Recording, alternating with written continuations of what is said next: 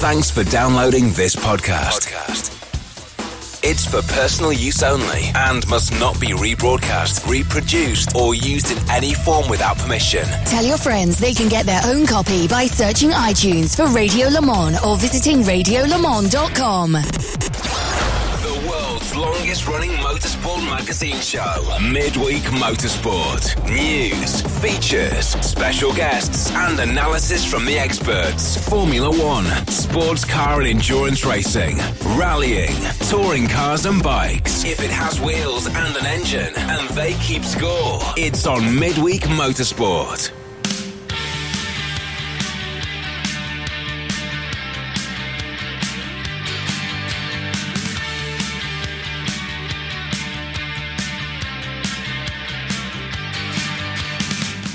Good evening, everybody, and welcome along to Midweek Motorsport.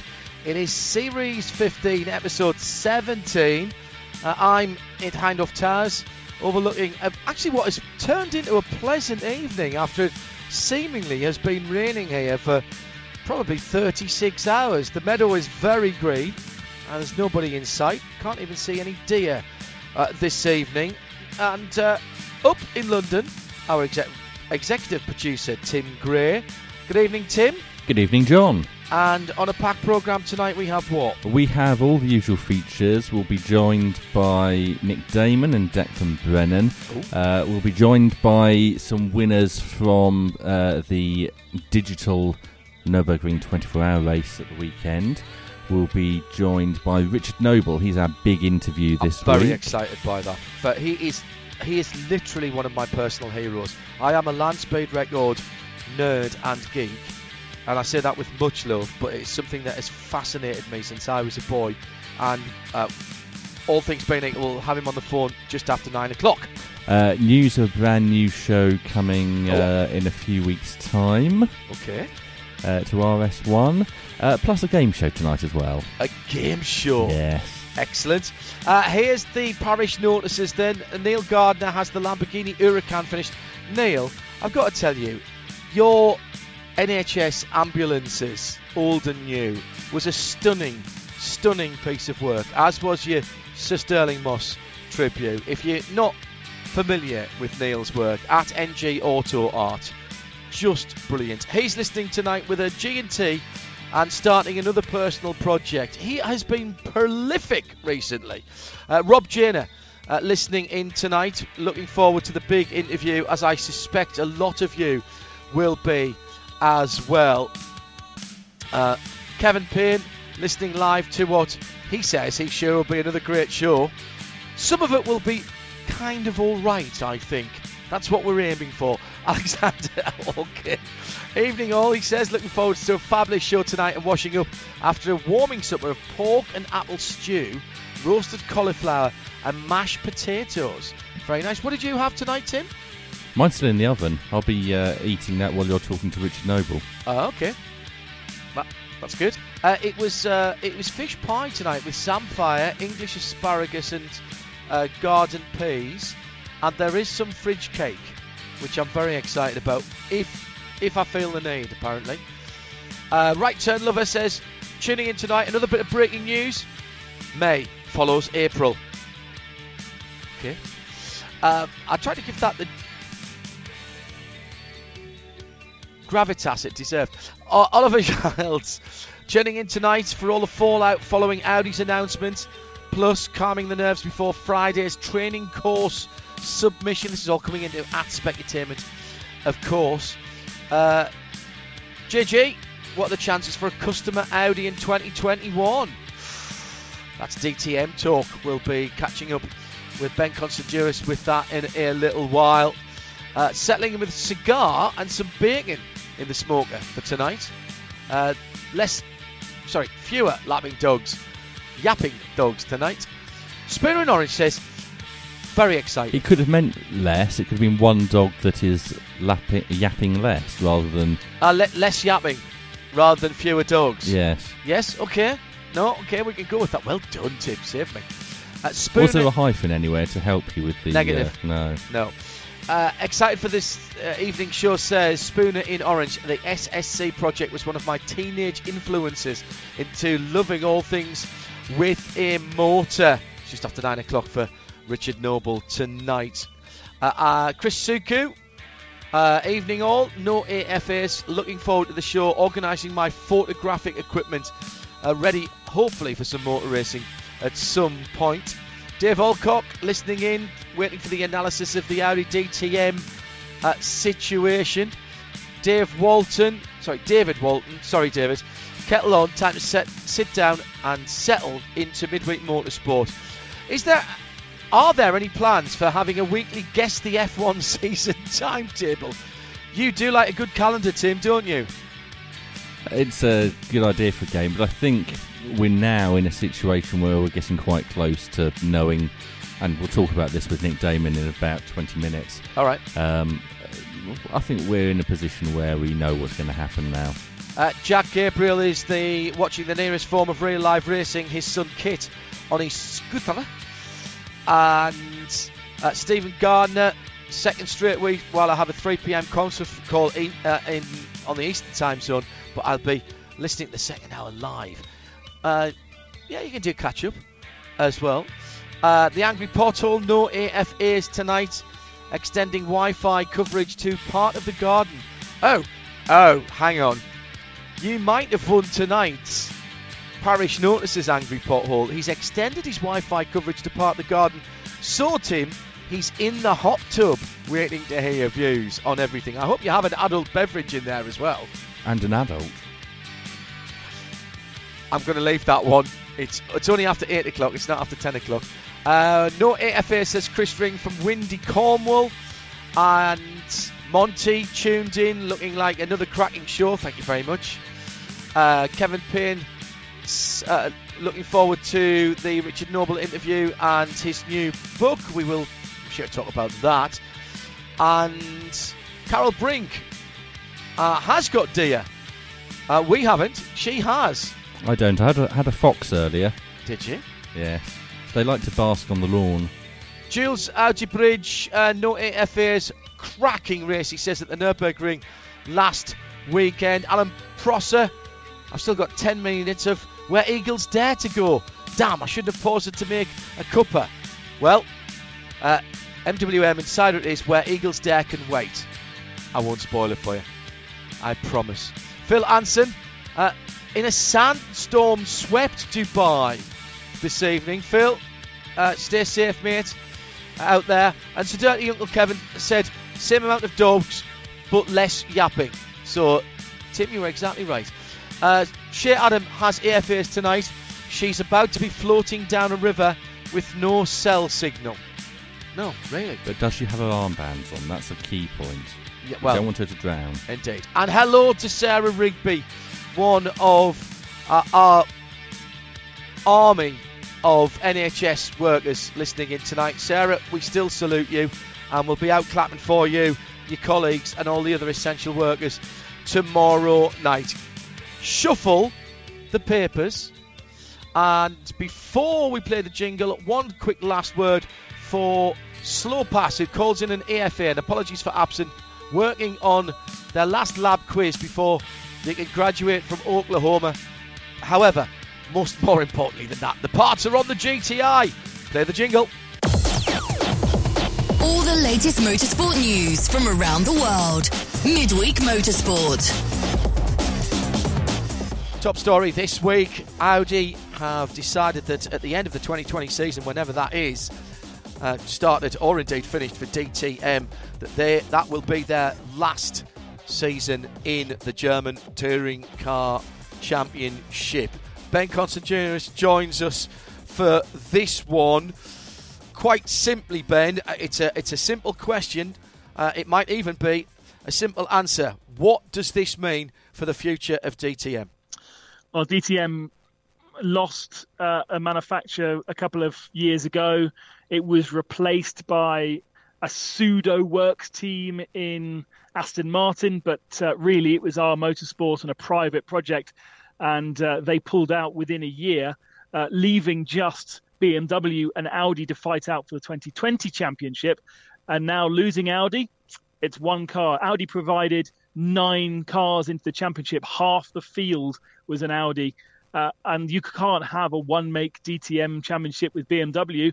What other options are there for manufacturers joining the DTM, especially in the situation, the climate of that we're in right now?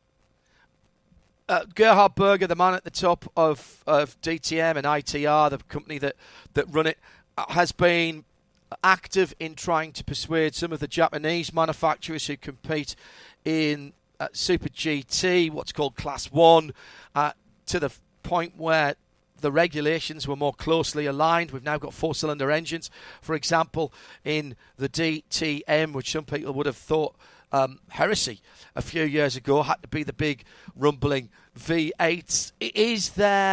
Can he look to the east? Can Gerhard look to the east for some kind of saviour? Or is literally the countdown clock beginning now for DTM, at least in its current form? Yeah, I know that there's been many efforts to kind of rebrand DTM over the last couple of years to try and attract manufacturers that weren't German, because obviously DTM stands for Deutsche Touring Car Meisterschaft, so that is German touring cars effectively, and they want to move away from that German thing. They keep adding more and more events outside Germany to their calendar. They were supposed to be going to Scandinavia this year as well as Russia. They've been doing that the last couple of years. And so perhaps this is the encouragement, let's say, to fast track those plans and to really cement this idea of DTM joining Super GT. It is, for me, the only way that they're going to keep the people operating DTM, the ITR, in work. And it was very interesting to read Gerhard Berger's statement that that is his priority, to safeguard the people that work within the ITR. If we rewind just a little bit to that response from Gerhard Berger to what Audi have said, it sounds to me as though there wasn't an awful lot of communication and consultation between Audi as one of two major partners, i.e. one of the manufacturers involved in DTM, and Gerhard and ITR, whether it came as a complete surprise to them or not. But his language in the reply was fairly uncompromising. And the interesting thing about it is that it does seem to be a response to COVID. It does seem to be a response to the climate that we're in. It's the first of the major manufacturers across the world to respond to the economic climate that we're in right now. And so there can't have been that much consultation. There can't have been that much time to really reflect and to see what they might be doing in response to it. It does seem to be not knee-jerk, because nothing is ever knee-jerk in these massive manufacturers, but certainly something that's been taken quite quickly to safeguard the motorsport activities that they do. And I seem to remember, and you'll know better than me, that was a similar situation when Audi dropped out of WEC. Gerard Neveu was a bit like, well, hang on a second, did you've been in all this discussion with us and now you're leaving? It's a good point. I mean, in some ways, if you look at the Volkswagen AG group as a whole, this is part of a rationalisation. You could see it as part of a rationalisation of all of their motorsport activities. That's seen VW drop out of TCR, that's seen Audi and Porsche step back from World Endurance Championship. They have a lot of brands, and they're trying to allow the brands to build up a personality within a particular part of the sport. So Cupra, the performance brand that was an offshoot of Seat, Audi still to a certain extent in TCR through their customer racing program, Audi in GT racing with the R8, again on a customer side of things, Formula E, etc. Is it just the case that as all of the manufacturers' horns are pulled in financially, that the extreme amounts of money that are required, and it is still, relatively speaking, large amounts of money, I've heard 90 to 100 million euros a year for what is, in the DTM, a national championship. They are not in the big scheme of things of manufacturers, I know, but in motorsport terms, that's not great value for something that is a single country. Absolutely, and don't we feel like this has been a long time coming with DTM? My point exactly. It doesn't feel like it's been moving forward, and they've been trying to rebrand. And I know that having spoken to a couple of the guys probably around this time last year at Hockenheim at the first round of both DTM and W Series, that they wanted to stop it being called DTM, and that was going to be in line with Super GT, and they were obviously no idea what they were going to call it. But the DTM Super GT thing was a very good competition to the World Touring Car Championship a couple of years ago. World Touring Cars were desperate to have these Class 1 regulations, or Eurosport were desperate to have them. And unfortunately, Eurosport lost the bidding battle, and it was just as Gerhard Berger came in, took control and started this process. But it's taken, there must have been 4 or 5 years. It's taken too long for DTM to rebrand and to get these Super GT marriage up and running. I think actually had Mercedes not pulled out when they did, Audi might have been out the door quicker. But when Mercedes went, of course, the next manufacturer that goes is the one that the finger is pointed at for quote-unquote killing the DTM. And both BMW and Audi might have had a little bit of a moment when Mercedes got to pull out before they did. So if it isn't Class 1, what is the future for DTM? The problem being that within Germany there are plenty of good national championships, but they tend to be for GT cars. If you look at the ADAC Championship, the GT Masters, these are all fabulous championships, not always chock full of manufacturer support, not always chock full of full pro drivers. There's always an element of pro-am in GT racing. Is that the solution, to go to someone else's formula, possibly even to TCR? There's still some German interest in TCR and in from manufacturers at least, and TCR has a broader spectrum of manufacturers, but then that just becomes a national TCR championship, and surely we've got enough of them as well. Yeah, Germany started really strong with TCR, one of the first adopters of the TCR regulations, in support of the GT Masters on that program, and they never really got it running well with the organizer that was doing it at the time. So maybe the ITR take over running some different championships. Of course, at one point they were also running the Formula 3 Euro Series, and then the F3 European Championship, which has also died. So they are in a very tricky situation, but I think personally DTM as a name is going to be disappearing either at the end of 2020 or some point in the middle of it. And presumably this isn't the time, Ben, to be reinventing it with a complete new formula. Surely Gerhard Berger and ITR have got to say, well, we've either got to make something out of BMW and the cars we've got and the cars that exist in Japan, possibly even to some subsidised privateer runners, or we've got to go with something else that already exists. It's both Super GT and DTM do the same thing. They are from big car countries, and they are competing within that country for pride of that country. That's all they really function. And as soon as Mercedes and an Audi drop out and BMW are the only person at the party, there's no point having it. Super GT are the same situation. Lots of Japanese manufacturers fighting to be the best Japanese manufacturer. That doesn't translate to a World Series. It's happy where it is, and it should stay where it is. DTM should have stayed where it was as a German thing without being too expensive, of course, and keeping that infrastructure and interest.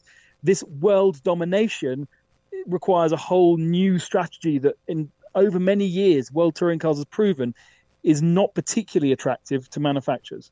So to summarise then, and I'll just throw this in as well because some of our listeners may not know this, DTM and ITR did try to launch the category in the US, and I'm pretty certain that IMSA are still the partner that holds the technical regulations for ITR in the States. But to sum up, Ben, what's come through very clearly from what you've said is that whilst this current situation with Audi may well have been precipitated at the end at least by, or their hands may have been forced, should I say, at the end at least by the current virus situation, although the irony is that Audi have restarted production yesterday in their plants in Eastern Europe at least, and I think Volkswagen went back to work last week. But that, all right, we accept that that's something special, but ultimately the championship and ITR under Gerhard Berger have just taken too long to, if not even reinvent themselves, at least they've taken too long to move with the times. Yeah, I really think so. And actually, there's a really good example of this happening right now. Look at all of these different championships doing virtual competitions and taking part, taking all their drivers out of the real world and into the virtual world. DTM never came up with a plan to do an esports event.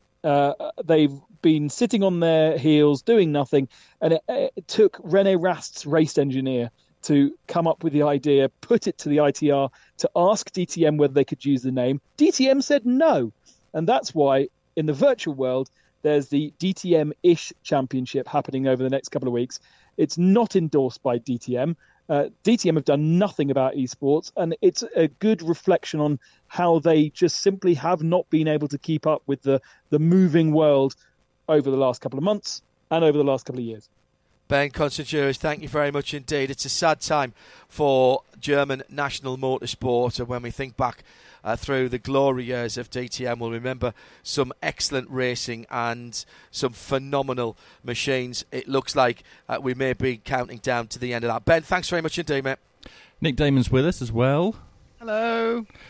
Nick, if you were going to reinvent the DTM, what would it be? Oh, good question. Well, I go and talk to a man who's kind of actually already reinvented a national touring car series from death about 20 years ago. Well, that's not 16 years ago. And I say, Mr. Gow, how do you make a national touring car series work? And he would say, you do it this way, and you make it massively cheaper, and you get effectively all your best club drivers in it. And then people come and watch it, and they connect with the drivers, and you build a fan base. It seems BMW was surprised with it. All the guys, Jens Mark Clark. Do you think BMW was surprised because they didn't realise that Audi were going to pull out first? Yes, absolutely. Because BMW are clearly working on their own withdrawal strategy. Well, that's what I said to Ben there about Mercedes. When Mercedes pulled out, I said on this show that both Audi and BMW were going, damn it. We've got to stay in. We've got to stay in now because we can't be the one to give it up. It's a tough one. And then there was a brief respite where you had the R Motorsport Aston Martin shaped cars. Very good. I like what you did there. Because that clearly gave them the idea that that means we can pull out at the end of next season, and there'll still be two other types of car, and then our Motorsport and Aston Martin decided that they weren't going to do that anymore. Matthew Hindman posts on the Midweek Motorsport Listeners Collective, on the Radio Show Limited Listeners Collective, can anyone really see Nissan, Toyota or Honda wanting to pick up another motorsport programme in Europe? No. I can't. GTM issue is they've never appealed to manufacturers outside of Germany since it reformed in the year 2000. They've been struggling to appeal to manufacturers inside of Germany, to be fair. And Opel pulling out didn't help. I remember doing the Opel Calibra concept when I was working at RML. And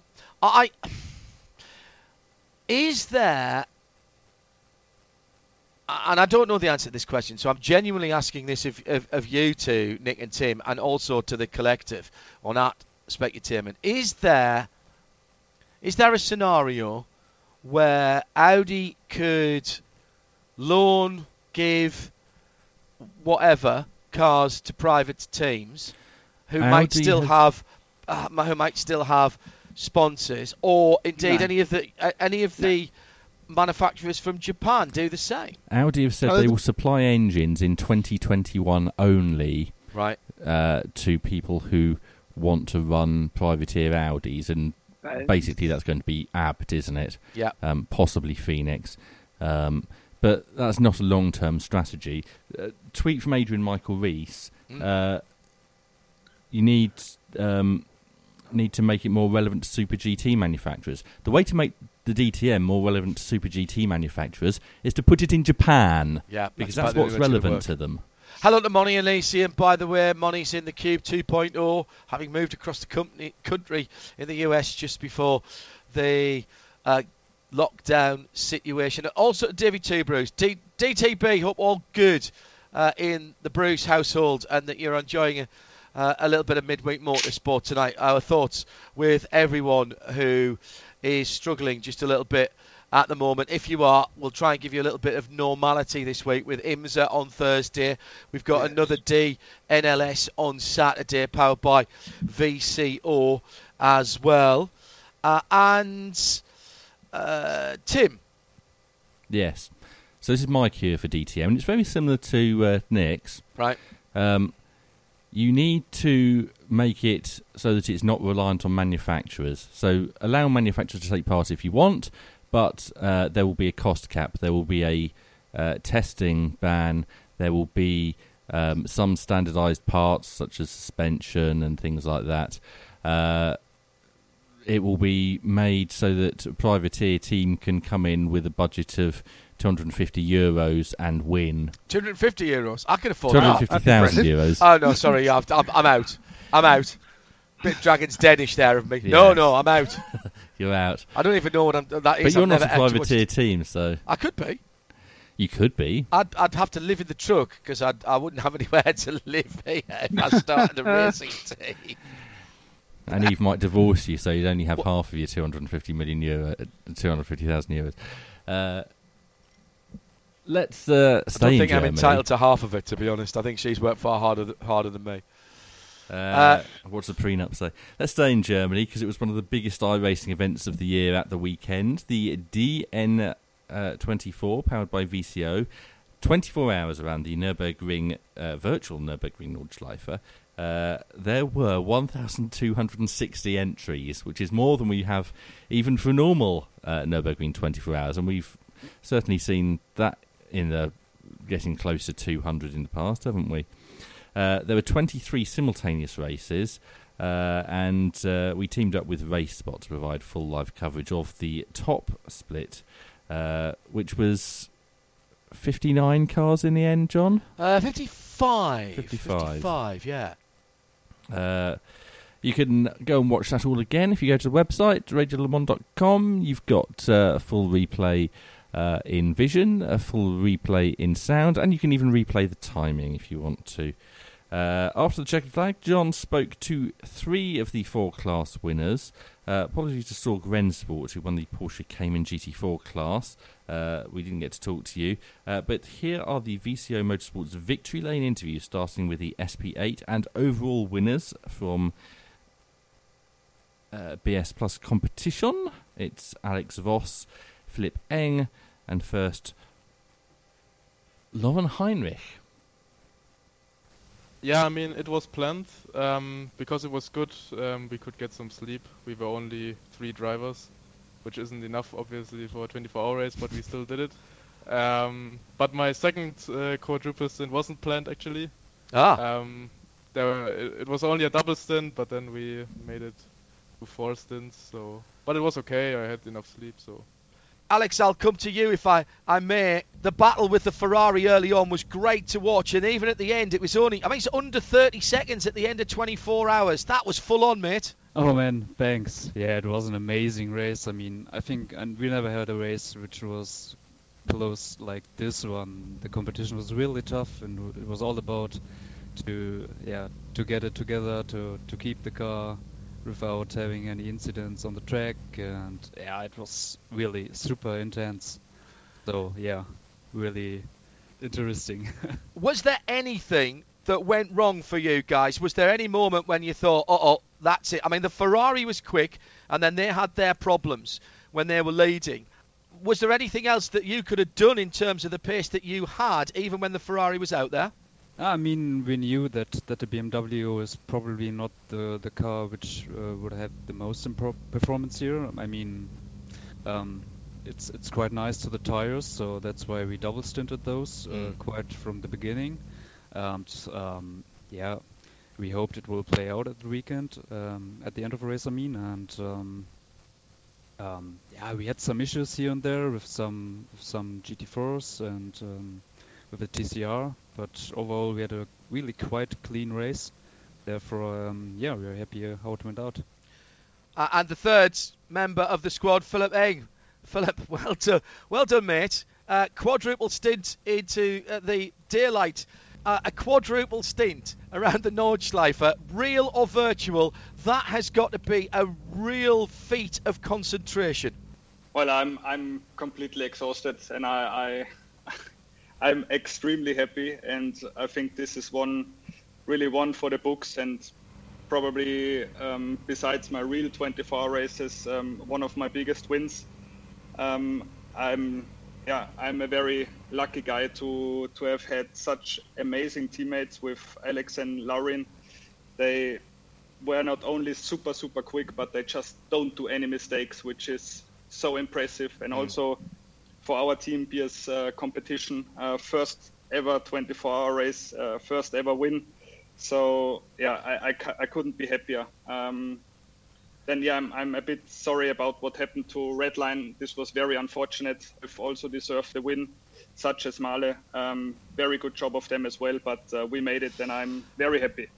I know we can't go racing at the moment, and I know it's not exactly the same as real-world racing. Is it keeping you sharp, and is it making you think to yourself, right, okay, I'm ready to go back racing when we need to? Well, 100% for me personally as a driver, it keeps me sharp.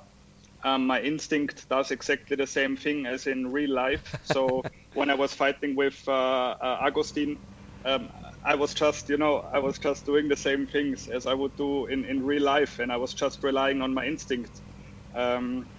He's a very tough racer, but a very good racer, and it was super good fun to fight against him. Yeah, I'm just super happy, and it's super cool for BMW, for the Z4 GT3. That even now in those circumstances we can write headlines for BMW, which is super cool. Alex, Lauren, Philip Eng, well done, excellent stuff. BMW win the 2020 24 hours of the Nürburgring powered by VCO. Thank you, John. Thanks. You very much. Thanks. Gianni Vecchio. Gianni, fantastic run for you in the Porsche Cup class. What a win, the 24 hours, one of the big ones. How do you feel? I feel great. I mean, it's always something special to win the Nürburgring 24. I mean, there aren't many much bigger races in the world, like maybe Daytona and Le Mans, but yeah, Nürburgring is always something special. It was stiff competition pretty much all the way through, and of course you can never really relax, even when you've got a lead, when you've got the Nürburgring Nordschleife to look after. It's basically. These days, it's not 24 hours endurance, it's just sprint. Or every stint is just sprint racing. It's about managing the traffic and getting through as fast as possible. In the end, it could have been quite exciting with the other Team Redline car, but they had some issues. Ian Chan stacked the car trying to chase you down. Now, come on. You've got to be impressed with Ian Chan. He's a Porsche young driver and a Carrera Cup winner in the real world, but he's very good on the sim as well. Were you looking in the rearview mirror? What was the team telling you at that point before he stacked it? I mean, I know that Ian Chan is quite good. We are both in the same team with Team Redline. So, but the guys said, yeah, it could be close. We need to do these and these lap times. We need to manage the tires as well. So it could have been quite close, and that's why I tried to push as fast as possible at the beginning of the second last stint. But we had some issues, and that's luck. That was pretty lucky for me, but yeah, quite unfortunate for him. Let's talk to one of the winning drivers in the TCR class, and that's Jürgen Frank, Team RC, the number 76 car. Jürgen, congratulations. It looked like that car had just rolled out of the truck. There was not a mark on it. Was that the secret to your success? Yeah, thank you very much. We had a perfect race, no incidents, and yeah, not even a scratch. Also, we had a great pace. every free driver of us. So I think that was the key to the win. How exciting, worrying, much fun was it when we had that 7-car train in TCR for what seemed like most of the first 6 hours? I know it wasn't quite that, but certainly through the first couple of pit stop cycles, we had all the top 7 together. Yeah, I was in the car at that time, and it was really crazy because we were 7 cars in 2 seconds, and in the Dettinger Höhe, it was like just a train going by. The draft is really strong in this car, so you get a draft at 2.2 seconds behind the other car. Really? Yeah. But then it takes a long time until you hit the ref limiter, so... Good competition in the TCR class. I love to see those out there. Will we see you in the DNLS for the rest of the season? Yeah, that's our plan. We hope to get the title there, and we found something on the setup for the hard work for the 24-hour race, so... You're very confident now. Thanks, and thanks for the broadcast.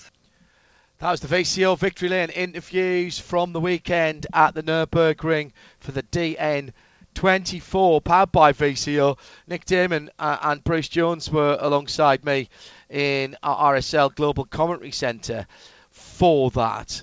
I got totally immersed in that race from the first green flag to the checkered flag at the end, to the point where I didn't sit down for either of the 2 6-hour stints that we did. And you've started doing some. I believe you're saying to your wife that it's research for work on iRacing. Yeah, so you're doing that. Yeah. So you know how good those guys were in that top split. Well, let me tell you how good they actually were. We've been very, very lucky to recruit a proper racing driver into our team.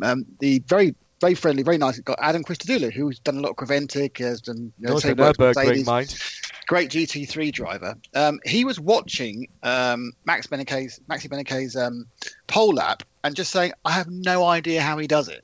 You know, I have no idea how he does it. He went round in a 7:59 pole lap, 8:03 running time. Adam, who's obviously he did an 8:02, 8:38 or something in the race at 9 o'clock in the morning. Adam's just set up his rig, so he's a beginner to sim racing, and he's doing much better than we could, around 8:20, 8:22. But yeah, there are many hundreds of hours in between, there and there. But yeah, it's interesting. I think there is the real world drivers are beginning to squeeze the gap slightly. If you look at, they are. The iRacing ratings with Spengler and Eng and that sort of thing. Now, because they have nothing else to do, they do a bit of internal gym, and the rest of the day, this is what keeps them sharp. It's one thing you can do on iRacing, John, which is really interesting, is you can look at all the races being hosted, and so many of the names are names you and I know from sports car racing, who are just hosting a race randomly. You know, Kevin van der Linde, that sort of thing. They are all on there and practicing hard, and they're getting closer. But when you get to the absolute top echelons of anything, and sim racing is a separate skill in many ways, the career sim racers, your Maxis, your Rudy Van Burens, are always going to have an edge over the real racers, unless you've got a real racer who can really break out. I mean, Max Verstappen, who was, of course, in our race, and is part owner of the Red Line team. Yeah, he's standout. He's standout amongst the professional drivers, but he won't regularly beat or even often beat the professional sim racers. Well, Ayachan Guvan, of course, as you heard there when we were. Talking to the winner of the 911 Cup class, he was chasing down Gianni Vecchio, and he put it in the wall trying to chase him down. And he's a good sim racer as well as a very good Porsche Cup racer. There are nuances, aren't there? We talked about this. If you haven't watched it, by the way, and I'm sure there will be people out there who'll go, it's people playing on a game. It really isn't. But even if that's what you think, do yourself and me a favour and go and have a look at it In fact, I tell you what, if you don't want to watch it, listen to the audio archive and tell me what you think of the audio archive, and then go back and watch the audio and video together. Because the biggest thing that I got over the weekend was the people who were listening to it, Nick, couldn't tell whether it was real or not because the sounds of the cars are so realistic and the coverage that we can do because of the facilities that the guys at VCO and RaceSpot give us is actually in some ways superior than we would get if we were actually at the Nürburgring. Well, it's superior at the Nürburgring because of the ability to have a camera anywhere, which you can't do in the Nürburgring because it's 25 kilometres round.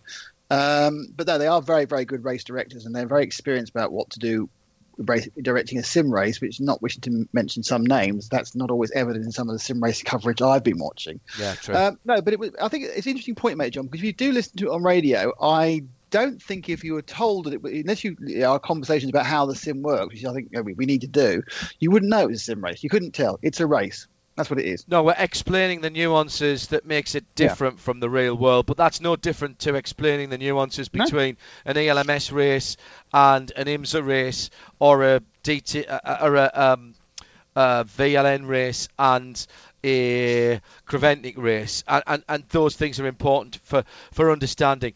Thanks to the guys, massive thanks to the guys at RaceSpot over the weekend.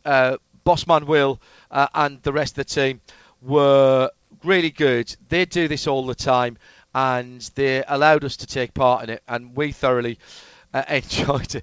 Eve gave away one of my big secrets at the end. In the last 6 hours, I was standing up and getting so excited, particularly in the last 3 hours, I was hopping from foot to foot in the studio, and she, of course, was downstairs. I could barely move on Sunday night, mate. I had to take some liquid analgesic to get by it. Well done, yeah. You're listening to Midweek Motorsport. It's like watching, if you watch Formula 1, watch Christian Horner's feet in the pit lane. I just move backwards and forwards between left and right. And we've got more this week. IMSA, we'll talk about IMSA. We'll have a little preview of the Hagerty Mid-Ohio IMSA Invitational, Pro Invitational. And then we've got the next round of the DNLS 3-hour race on the Nürburgring at the weekend. Tim Gray is with us. Nick Damon is with us. Still to come, we've got our big interview on the phone just after 9 o'clock. We'll be taking the call from Richard Noble as he talks. Sorry, has he not been knighted? Has he what? No. Really? No. That's awful. I know. It's not awful. It's disgraceful. He's in with John Surtees in my why have these guys not been knighted category. It's extraordinary. He has got an OBE. So you should be calling Richard Noble OBE. Yes. Okay. Fine. I'm going to leave that out because it should be Sir Richard Noble. You're absolutely right. He needs to do that second thing, doesn't he? He does. Well, maybe if he gets the water speed record as well, then. You know, something else. Where would you like to go next, Tim? Well, as we've got Nick Damon with us, let's do some Formula 1. Hooray! In lockdown. Not if you're Formula 1, though, necessarily. Well, there's a lot of planning going on. We're not talking about that yet. I'm sorry, but I absolutely loved the tweet this week where someone said, the person enjoying lockdown most of all must be Tim Gray with the constant changes of calendars.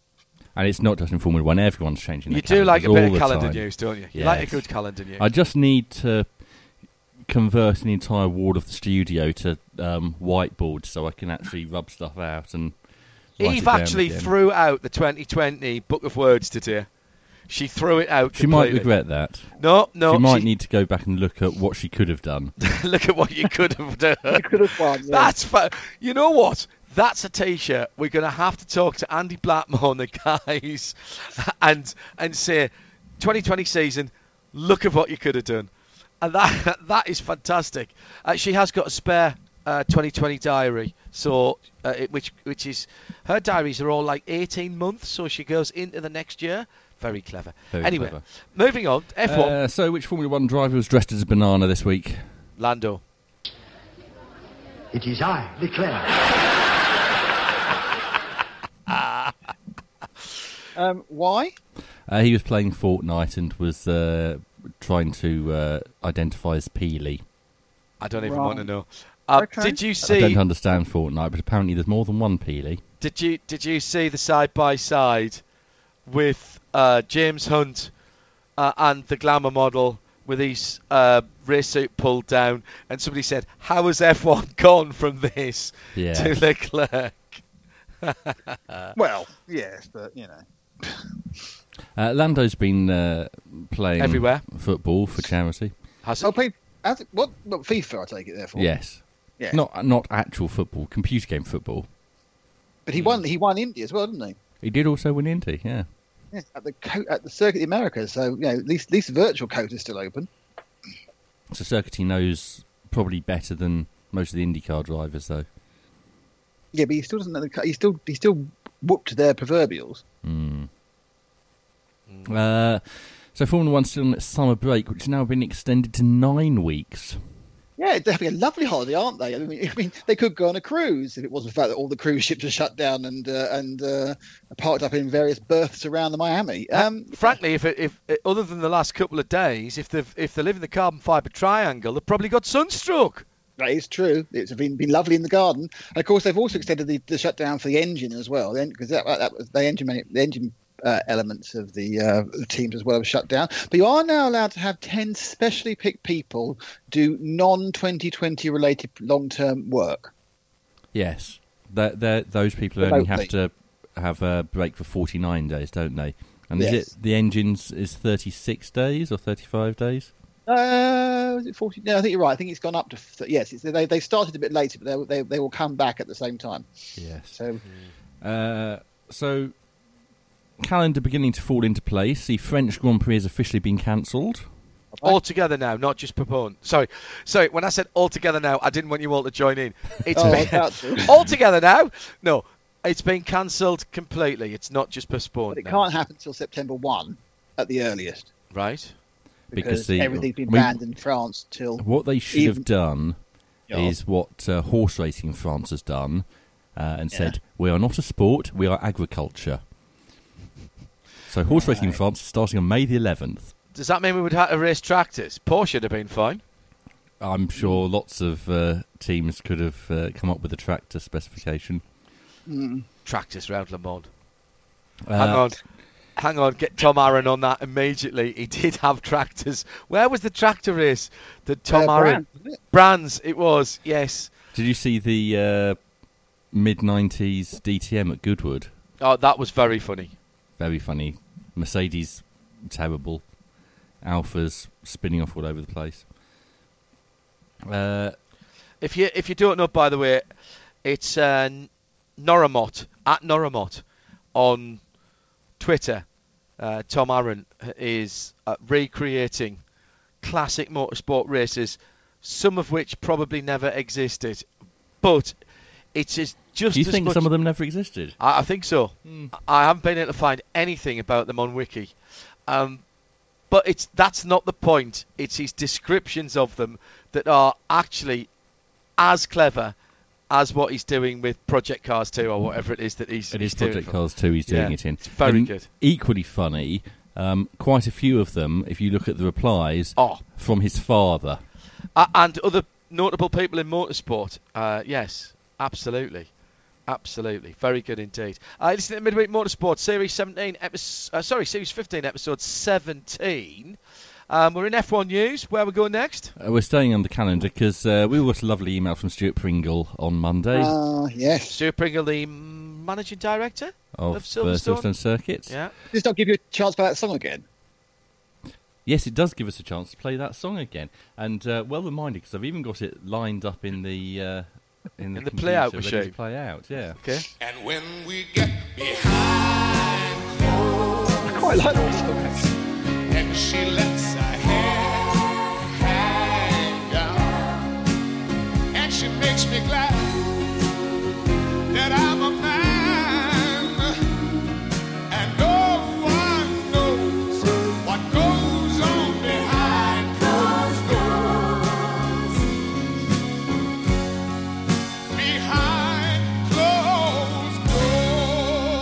Serious question here. Yes. Why did you choose Sir Tom Jones and not the original by Charlie Rich? I quite like the Sir Tom Jones version. Okay. And I also thought about the Dolly Parton version, which I'm also particularly fond of. Yes. Quick question, actually. What two things has Tom Jones done, which means he's more deserving of being a Sir than Richard Noble? I know, he might have only done one. He won the Eurovision Song Contest, didn't he? No, he didn't. Yeah. Oh, okay. No.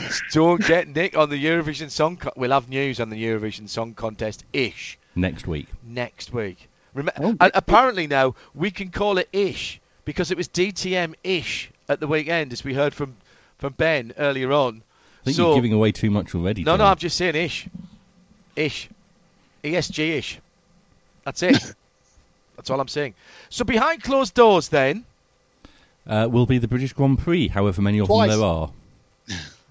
If there can be a financial arrangement agreed, I noticed that was just a tight one line in the whole thing, wasn't it? You know how over the past, I don't know, however many years, 25 years, ever since Silverstone has first started whinging about how much they're paying. Stop it. F1 has had them by the short and curlies, for want of better terminology. Well, it's finally the boots on the other foot, isn't it? They've finally got something that F1 wants. And I'm sure there will be a very robust negotiation procedure. Do you think they'll tell them what they want, what they really, really want? I'm sure Mrs. Horner may well tell them that, yes. The theory now is that we're going to run 4 behind closed doors races, I think back-to-back, aren't we? We're going to go Red Bull, Silverstone. So they get 4 races away in 4 weekends. And then 6 weekends at Portimao. And then... what happens next is that Hockenheim's trying to get a race. Hockenheim wasn't on the calendar, though, Nick. Pardon? Hockenheim wasn't on the calendar. How can it be on the calendar now? Because it can. Venue. Don't forget, Hockenheim's quite remote. Like Portimao's quite remote. Next to a motorway. It's not near a conurbation, though, is it? I know, that is true. And so long as they don't get any half-wits walking down the track as they did in 2000, they'll be fine. That is true. But then Silverstone had the same problem, I think, was the previous year. So there's a kind of a theme there, isn't there, of pitch invasions or track invasions. No, what's happened now is every single race track which couldn't afford a Grand Prix or had been priced out the marketplace has gone, oh, hang on, well, we are actually a really good venue. We are grade one, and you can come and play with us. And, oh, look, our dry hire rates are suddenly 9 times what they were. Mm. So, and I think it is... But it does require, let's be absolutely... We've said this before, but it bears saying again, it requires... a completely different financial and business model to what Formula One, for the most part, have been used to, for the vast majority of venues they go to. Venues pay a sanction fee, yes, and then a very big one. Well, it depends where you are. And then that is recouped mostly only by ticket sales, because you don't get your hospitality sales. That's all done by... an F1 company. You don't get the sponsorship of the race because that's done by FOM, and so mostly you recoup by the ticket sales. And do you get things like selling space for merch and stuff like that? The merchandising now is officially licensed by F1. I think there's the revenue share on that. I think you get the food. To be honest, I think you can get the food franchise and of course the program, public food. Not hospitality. No, the burgers and that sort of thing. Right, okay. Which, at those sort of prices is quite a lot. Yeah, so effectively you pay many, many millions of pounds to probably make maximum 25 quid, something like that. It's all about the kudos, isn't it?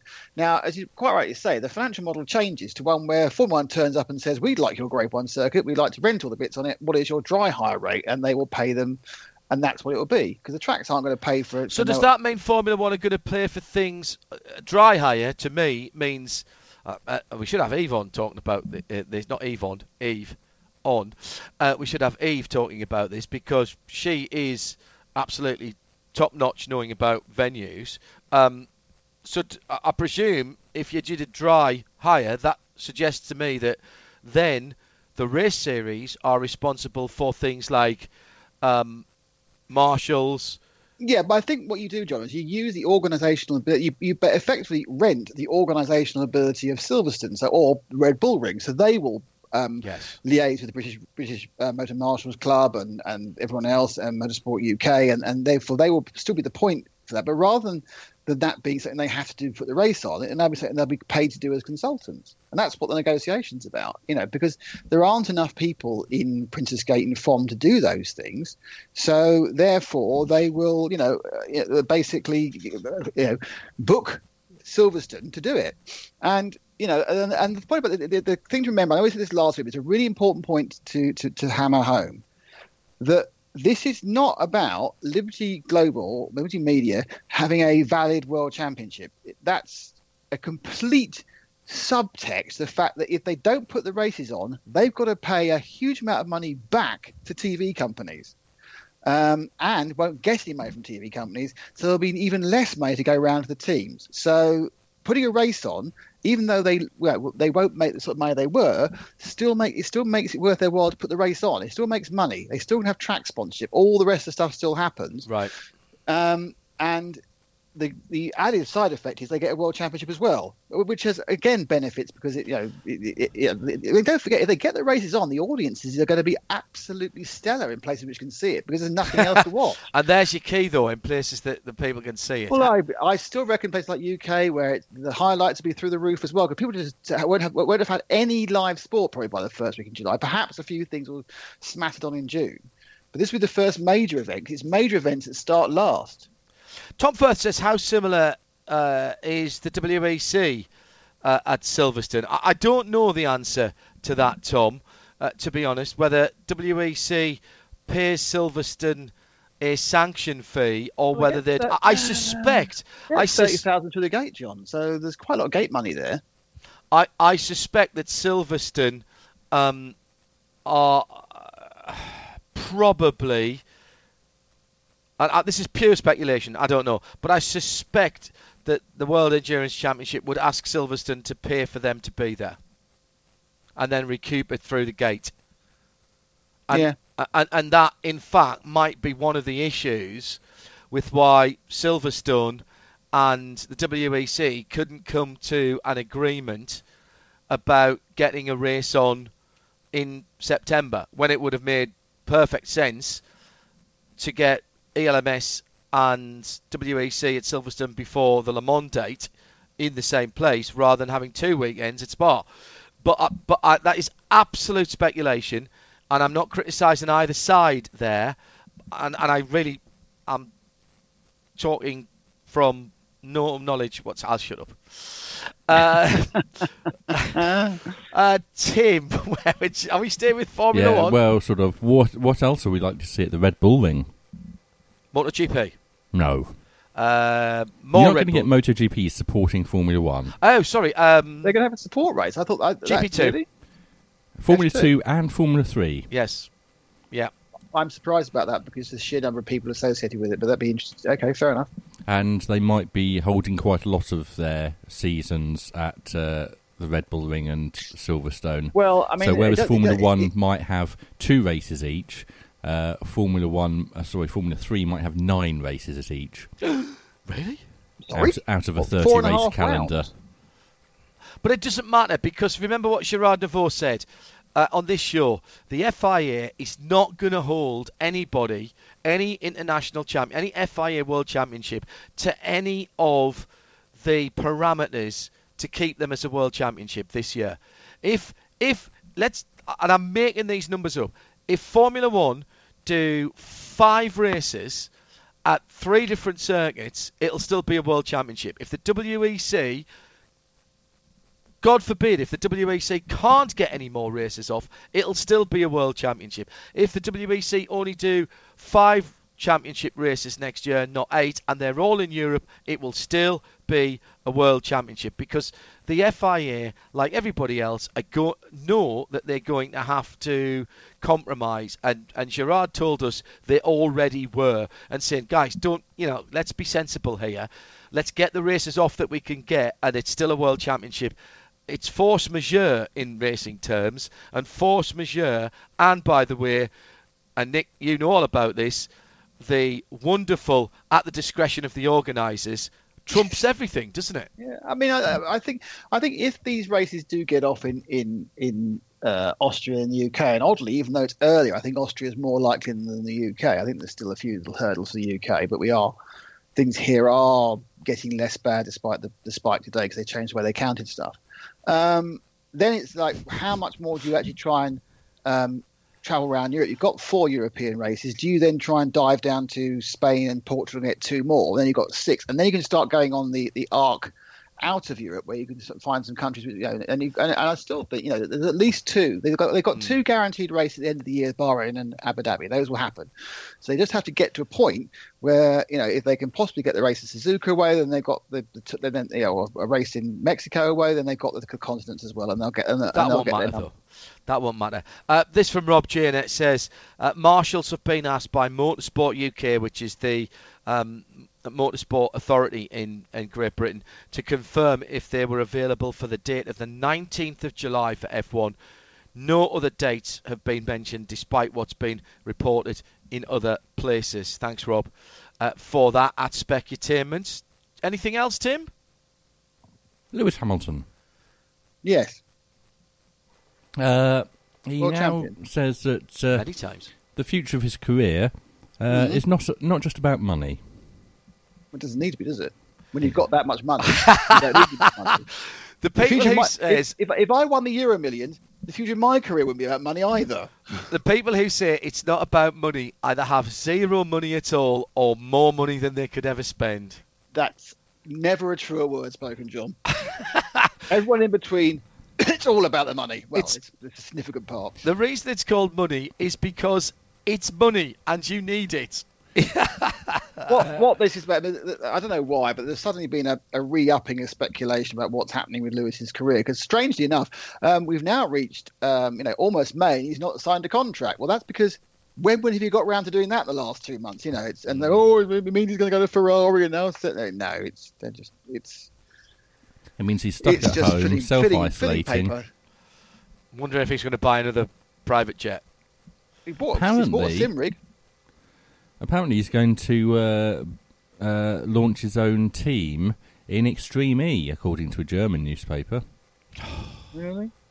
He's never really expressed much interest in the electrified side of sport. Do you honestly think Extreme E, in the current, if you're pardon the pun, in the medium term, has an ohm to go to? I'd find it quite shocking. I think it has 8 ohms to go to next year, and we'll learn more when it launches tomorrow.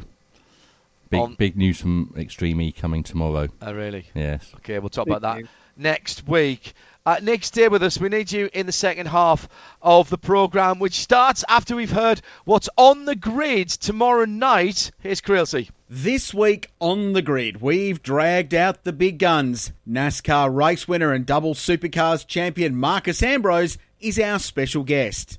Marcus doesn't do many interviews these days, so he's a big get and talks E-Series racing, success in the US of A, and how he's made a simulator that's really good, and I quote, to have a crash in. Walkinshaw Andretti United stars Chas Mostert and Bryce Fullwood drop by to debrief their most recent Supercars E-Series exploits, and the usual crew talk calendar conundrums and much more. It's On The Grid, your weekly dose of Down Under Motorsport, 9 p.m. Thursday nights UK time, only on RS1. Would you like to hear some of my experimental avant-garde poetry? No? Okay then. It's Midweek Motorsport, and still to come. I actually heard Mark say the words avant-garde on CNN and a trail the other day, and I fell about laughing. I nearly dropped my cup of tea. Into the second half of tonight's programme, Declan Brennan will join us to talk not motorsport. Declan Brennan. Sorry, well, I'll be fine in post-production. To talk not motorsport and a special programme that we're going to launch here on the RSL network. More from Nick Damon as well. Previews of IMSA. But next, a very special big interview indeed. One of my heroes. Settle back, pour yourself a drink and listen to Richard Noble, OBE, our big interview on Midweek Motorsport.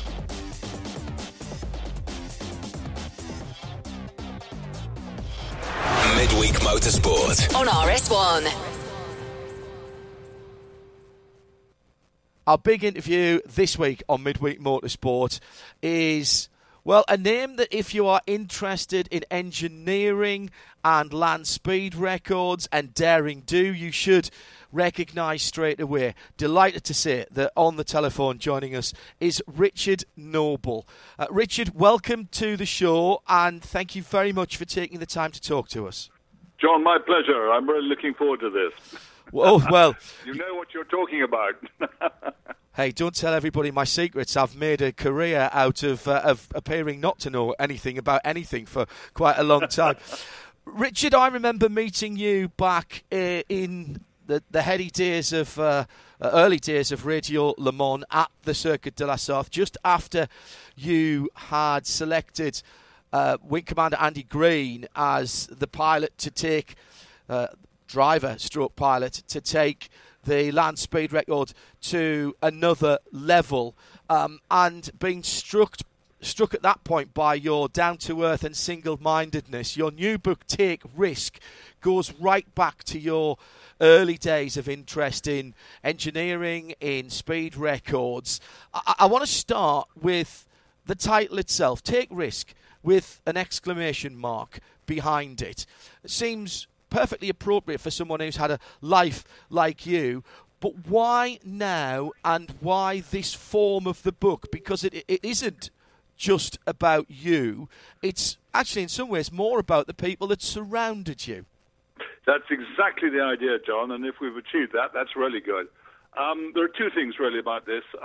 Basically, we've been doing all these projects. These are there have been ships, there have been aeroplanes, there's the land speed record cars. And basically, we're, as a team, we're absolutely appalled by Britain. Britain has is so risk-averse, it's embarrassing. It really is. And I come from an age, you know, immediately after World War II, when Britain was really going somewhere. And, you know, we were producing supersonic aircraft. We produced the hydrogen bomb. I mean, we produced the E-type Jaguar. I mean, the whole country was really absolutely humming, and it was bringing itself out of the terrible post-war austerity. And now it's difficult to identify, really, what Britain actually stands for and who we are. You know, our identity is really, really sort of lost. And as we went through these various projects, basically we found that people were just totally and absolutely risk-averse. And if you're risk-averse, you know, you're just not going anywhere because basically you're just not going to take any kind of risk. And what we got here was a collection of very brave and courageous people who basically took risk in order to back us, in order to get these projects through. And the project's incredibly difficult because it's not a situation where you start off with all the money in the bank and just go and do it. You've got to make the money as you go, so it's incremental funding. And so you've got to process very, very large numbers of people and large numbers of deals. And one of the common factors we got is that people in corporate world are just not taking any kind of risk. And, of course, that means that the future of the country is really seriously damaged. And of course, now, you know, we've got the dreaded virus, and this is just a terrible time. I mean, we're losing people, we're losing companies, we're borrowing huge sums of money. And the whole country's got to change. It's got to change, and it's got to start taking risk, and it's got to start being different. And you say that, Richard, and is this... we've sort of already gone off on a tangent, but this always happens when I talk to you. But have we got an opportunity here? Because we've seen in the last few months with the issues that are global, not just UK or European-based, yeah, with the virus. We've seen that some elements of red tape have been suspended or at least set to one side. We've seen the aeronautical and the aerospace industry and the motorsport industry coming together in a way that I haven't seen that happen since the early part of my lifetime, when they used to be so close together in innovation, turning out whether it's face shields or ventilators. Have we got an opportunity to reset here, to try and to innovate and to bring people back into engineering and make, if I may use this phrase, make engineering sexy again? Yeah, I'm so glad you mentioned this because basically there is There is something going on, and we need to feed the fire. It's really as simple as that. And we really do need to change. Of course, in your last major project, Bloodhounds, one of the things, which was the 1,000 miles an hour car, which we'll talk a little bit about that in a minute as well. But one of the key aspects of that was the involvement through open source of school children and trying to inspire the next set of engineers, the next set of innovators. And that was it. That, whatever anybody else thinks about Bloodhound, and I've got a few questions to ask about that, if you don't mind, that was a roaring success, wasn't it? Yes, it was. It's an extraordinary story. It starts with the MOD Minister for Defence Equipment and Support, and Andy Green and I had a meeting with him, and the idea was to ask him for a Eurofighter engine, and we didn't get very far with that. But just as we were leaving the office with him... and this was Paul Lord Drayson, of course, a friend of ours as well. Lord Drayson, yeah. Yep. And just as we were leaving the office, he said, we've got an enormous problem in the Ministry of Defence because we can't recruit scientists and engineers. And we've got to look forward now to creating a new generation of scientists and engineers. And he said, the interesting thing was that the big British projects of the past, like, for instance, Concorde, the Lightning fighter, the various V-bombers, etc., generated a huge level of interest and a large supply of scientists and engineers. They were really amazed by what was being achieved.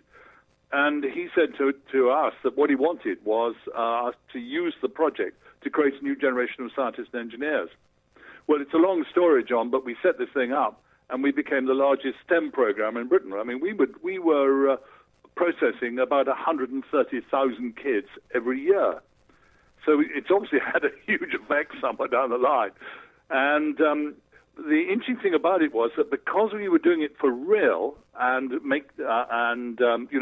we were innovating, we weren't just producing another car or something like this. We were producing a car that would go faster than any jet fighter at low level. They were very excited by it, and they were sharing it. We were making all the data available, and the grand plan was that when the car finally ran for its record attempts, all that data would be online for them, so they could really study it. So we could take them through the whole process. Ultimately, what was fascinating about this was the way that the kids picked up the engineering and the understanding so quickly. It was absolutely amazing. And not only that, they were thrilled by it because basically in their schools, the fundamental problem was that there's no manufacturing skills. So the kids can't weld, they can't make things. And suddenly, we were opening this up for them. It was highly satisfying. It really was. I also like I was going to say a throwaway line. It wasn't a throwaway line at all, but there was just one paragraph where you described the change the school children made in the attitude of the engineers and your innovators, who were all a bit sort of standing around wondering what all this was about. And literally 10 minutes later, it was, okay, this is what, right, yes, absolutely. And I thought that was an extraordinary part of it. Why did Bloodhound fail, Richard, in terms of, was it simply financial? Because in the early days, once you'd got over the usual hurdles of getting buy-in, it looked for a while like it was going to go very well indeed, and there was a huge PR machine behind it, ultimately it didn't get where you wanted to go. I know it's not the end of the story, but ultimately it didn't get where you wanted to take it. That's exactly right, yes, yeah. Basically what's happening is, of course, that we were funding the project as we went.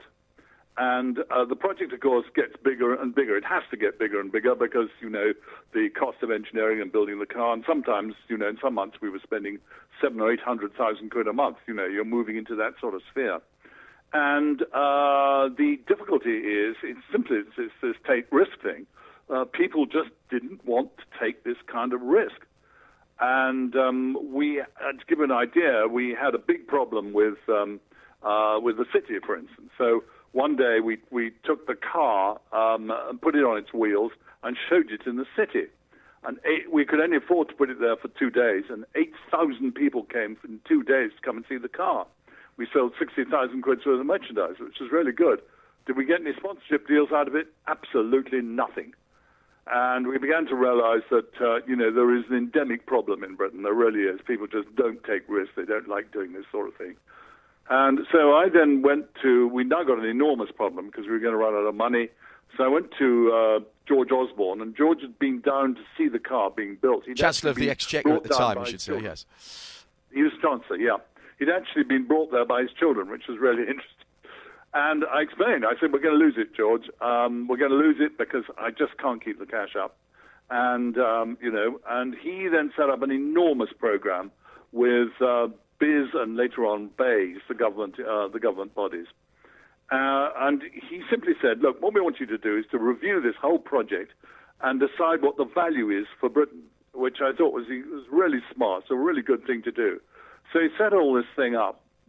And in the meantime, an extraordinary thing happened because a splendid gentleman called Li Shufu, who's a chairman of the Geely Car Company in China, took a great interest in us. And gradually, one by one, we managed to get our deal together with Lee. And this was brilliant because it was the biggest sponsorship we'd ever done, and we were now going to promote the project right across the whole of China. And this was going to be really something. And at about this time, we signed with them, and they made their first payment, which was great. So we were on the way, and we could see ourselves doing a world land speed record in 2017. Sorry, 2017 it was, yes. And then what happened was that we got an offer letter from Joe Johnson, who was then the Minister of Transport, basically for a sponsorship, for a grant. And when we got this letter, it was a pretty extraordinary letter because it was we'd only got 2 months in which to get this thing together and et cetera, and they set very, very high standards. But the amazing thing about it is that we achieved all those standards. We'd done it. And so we had a meeting in Victoria Street with the Bayes people.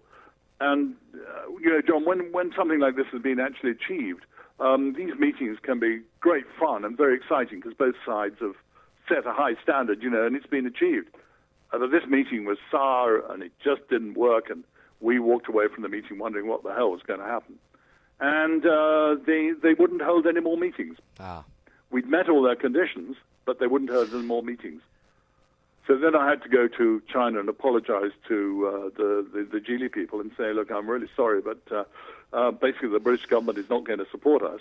And that was the end, effectively, of the Geely sponsorship. And ultimately, of course, that led to the end of your involvement with Bloodhound. The project lives on, and the investment from other parts of the world, like China, Geely, as you said, South Africa and the region that you were going to go to, extraordinary things. And I'll come back to that in a minute, if I may, Richard. Please. But I do want to talk about some successes. Obviously, Thrust and Thrust 2, I think everybody knows the great stories of that. For me, one of the most exciting things was the JCB Diesel Max. I saw that car at one of the racing car shows at Birmingham on display, I think on the MIA stand, and marvelled at just the gorgeousness of the engineering and how the subframes for the engines had been machined, and talking to you and to Andy about how, and let's remember that's a piston-engined, wheel-driven world record, which a lot of people still look at as the ultimate in terms of automotive engineering, over 350 miles an hour, and you and Andy told me you didn't even get into top gear for that. So there's performance left in that car, and I'd love to see it go back and do it and try and go to the 450 odds that the Americans have at the moment. Right, okay, let's just understand that. The great thing about the Diesel Max was it was a diesel engine, and so we took the JCB, effectively, tractor engines. These are 4.4-litre four-cylinder engines, and took them from about 140 brake horsepower to 750. This was all done by Ricardo. And we designed the car around John Cobb's land speed record car of 1936, basically with two engines, one at the front, one at the back in this case. But the important thing was that the engines were not coupled. So one drove the front wheels, one drove the back wheels. And that meant, therefore, that we could make the thing a lot lighter and we didn't have the problems of transmission between the two engines. The very clever thing about it, which often doesn't come out, is Ron Ayres' work. So Ron is our aerodynamicist. And we managed to get a bit more budget out of JCB, which enabled us to really play tunes on the car aerodynamics, particularly on the underside of the car. Now, the underside of the car generates more drag than the shiny bit on the top. And one of the things that we come across, Ron and I came across, was that what actually happens when you're on the Bonneville salt flats is that the driven wheels basically kick up an enormous amount of heavy salt, which comes off the wheels where the wheel sort of leaves the ground, where the wheel surface turns around and leaves the ground. So that comes off at 400-odd miles an hour and then hits the bodywork. So you get a reverse momentum, which is actually slowing the car up. So we designed the underside of the car so the airflow from the nose goes in and it curls round and crosses the back of the tires, right at the point where the tire is just leaving the salt, and so it cleans the tires and takes the salt out the back. And this reduced the rolling resistance by an enormous figure, some 30 or 40%. The Americans never really understood that, but it was absolutely brilliant. But that car, Richard, has a performance in hand, because the 350 miles an hour wasn't its theoretical or even its practical at VMAX. You ran out of tyre performance before you ran out of car performance. Yeah, exactly that. Basically, JCB is a very responsible PLC, and no way did they want to take any unnecessary risk. And so we were satisfied that the tires would do 350, and that's as fast as it went. And it could go much faster. Basically, Ricardo believed it could get somewhere near to 400, but not quite. If only. I loved that. And that was an example of people who were prepared to invest, who saw the opportunity to take risk. The two aircraft projects that you talk about in the book take risk as well, ARV aircraft and the Farnborough aircraft. I have to say, I wasn't as well up with that. And I found those areas of the book to be even more frustrating than the land speed records, and in some ways, Richard, the book is slightly frustrating for me as an outsider to read. It, as you were recapping this and putting this all back down again, did you get the same sort of frustrations as you had clearly had at the time of not being able to push these absolutely sound engineering concepts forward? Yes, exactly right. And this is the key to the book, and why it's called Take Risk, because basically we were up against some sort of British establishment that just wouldn't support this sort of thing at all, even though, and you've got the same with the Atlantic Sprinter ship, these things could actually revolutionize. With ARV, you could revolutionize private flying because you reduce the cost. You produce a much better airplane than the training airplanes the Americans produced. With the Farnborough F1, there's the regional taxi, basically capable of 1,000 miles, moves as fast as Spitfire.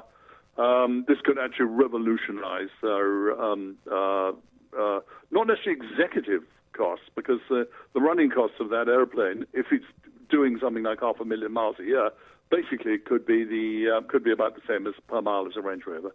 Extraordinary. You could really change things, but we live in a country which is obsessed with avoiding risk, and so it doesn't happen.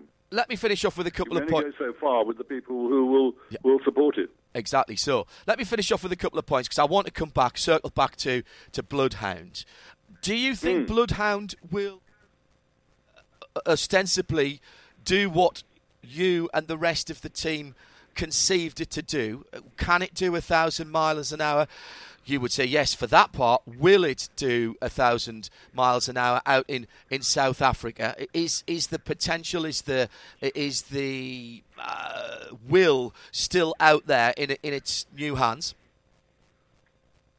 Yeah, the answer is, look, I'm not part of that project, so I can't really speak for it. But basically, when I left it, our view was that, yes, it could do. It depends on the Nammo rocket, but the Nammo people have advanced quite a long way further since our early discussions. So I think, yes, it could do. Absolutely could do. It just needs people to take risk and a bit of national motivation to get the job finished.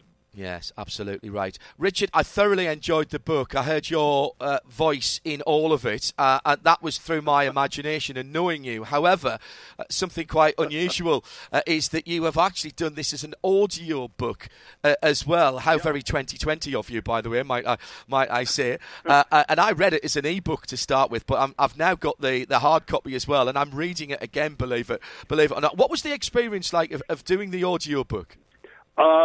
Very, very disciplined. I was very, very lucky to have to be working with an absolutely exceptional audio engineer.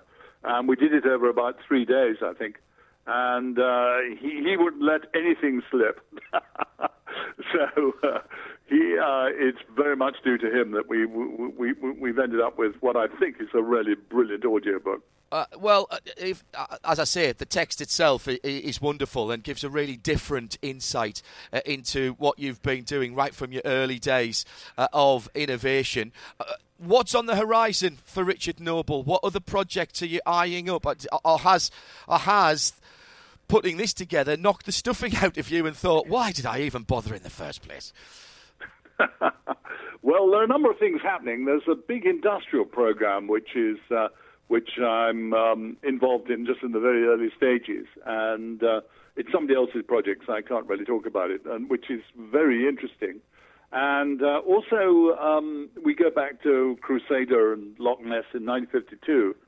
And what we discovered was that when Evero produced a book on Reed Relton, who was the great engineer, we then discovered that Reed had actually gone ahead and designed a new water-speed record boat. And what's more, models had been made of it, a wind tunnel model and also a marine tunnel model. And nobody knew anything about this because Relton really wasn't very interested in publicity. So, and by sheer good fortune, I was able to acquire one of the models and also from Relton's family get the approval to see if we can develop it. So we built 2 6-foot jet-powered models, radio-controlled. But unfortunately, because of the lockdown, we can't run them at the moment. So we're just waiting. But it's built by Len in down in Cornwall. So hopefully we'll get them running very soon. And we'll see if they work. And if they work, then, of course, there's a good case for taking it forward to the next stage. I feel there may be many more chapters to come from you, Richard. The book is... God, I hope so, John. No, so do I. Take Risk is published by Evero. It's available as an e-book and an audio book. I started talking about the title, Take Risk, ! I actually finished up at the end of it, Richard, thinking it might have been Take Risk with a question mark at the end of it instead. Richard, thank you very much for being with us. Good luck in all your endeavours, and you know you're welcome here on Midweek Motorsport anytime. John, thank you so much. I've really enjoyed this. Thank you. And if you're listening on the podcast, then by the time you listen to this, then there'll be a link for you to buy this book when you go to our website. Now, let's move on. I'm pleased you jumped in there, because I hope you could hear how much in awe I am of Richard Noble OBE. That they say never meet your heroes, and in some cases that is correct, but with Richard Noble, Andy Green, both of them have had the great pleasure of meeting down through the years, Derek Bell, another one of mine, and honestly, I know you were telling me to wind it up, Tim. We could have talked. And when we set this up with Rebecca, and thanks to Rebecca Leopard who set all that up, and to Andrew Marriott who was also involved in setting that up, we had as much. Richard literally said, "You can have as much time as we want," as we were setting that up tonight. Fabulous, great response on Twitter as well. Spooner in Orange off to the various audio books selling web pages right now. It's Evero. Is the publisher of that. David Walton, great interview. The man is a fountain of engineering knowledge. Spoon and Orange, and this is great. He says, I have goosebumps. No offence, Richard, but it's like listening to my late grandfather talking about his engineering solutions and feats that were deployed in Burma on Lancaster bombers and the Lightning. Take risk attitude. Love it. Richard would not be taking offence at that at all, Spooner and Orange. Quite the reverse. And this from Chris Suku. Great to hear again about JCB Diesel Mass. I pass Tim Leverton pretty much every day when I'm at work. Tim was one of the team leaders at Diesel Max and a great engineer. And Chris says he's a fabulous team leader with whom I have the pleasure to work across three companies now with JLR. Tim? Let's move from Richard Noble to Mark Noble. Declan Brennan is here to talk about a new show. I've got a feeling he might want to talk about Reid Railton first. Dex, good evening. Well, just he mentioned Reid Railton, and those guys were, to use an old friend of mine's expression, they were different gravy. They were amazing. Wired people. Differently. They just went, I'm going to do this. It's utterly ridiculous, but I'm going to do it anyway. Luckily, they normally had the money to do it, and it reminded me of a mutual friend of Nick's and mine. I'd be a Facebook friend and a fan. Steve Halter wrote an amazing book called Leap into Legend about Donald Campbell. But in it, it talks about those guys on that era. And the thing that blew my mind that was engine development. When they were doing engine development, they would get updates, debriefs by letter. Yes. So... Don't you just love the can-do attitude? Nick Damon is with us as well. And don't you just love the can-do attitude? So found some old plans and then got hold of an old model of the new version of the water speed record, the old version of the water speed record. And the quote there, Richard on the phone, so we've built 2 6-foot jet-powered radio-controlled boats, but we haven't been able to do anything with them at the moment. It's just brilliant, isn't it? We should run a nice bathtub. Come on, man. You know, it's fine. I have images of him straddling them both. And one on each foot. Yeah, one... Exactly. And listen, I am not at all taking any kind of liberties with Richard Noble. I am so buzzed up by that interview. It is so uplifting, particularly in the current times. And that is a man, by the way, and one thing I should say, I spoke to Richard earlier before he came back on the phone, and there is a man, by the way, and if you read this book, and I read the book in one sitting, I couldn't put it down, but as I said in the interview, it was an e-book. I read it in one sitting. I've now got the physical book.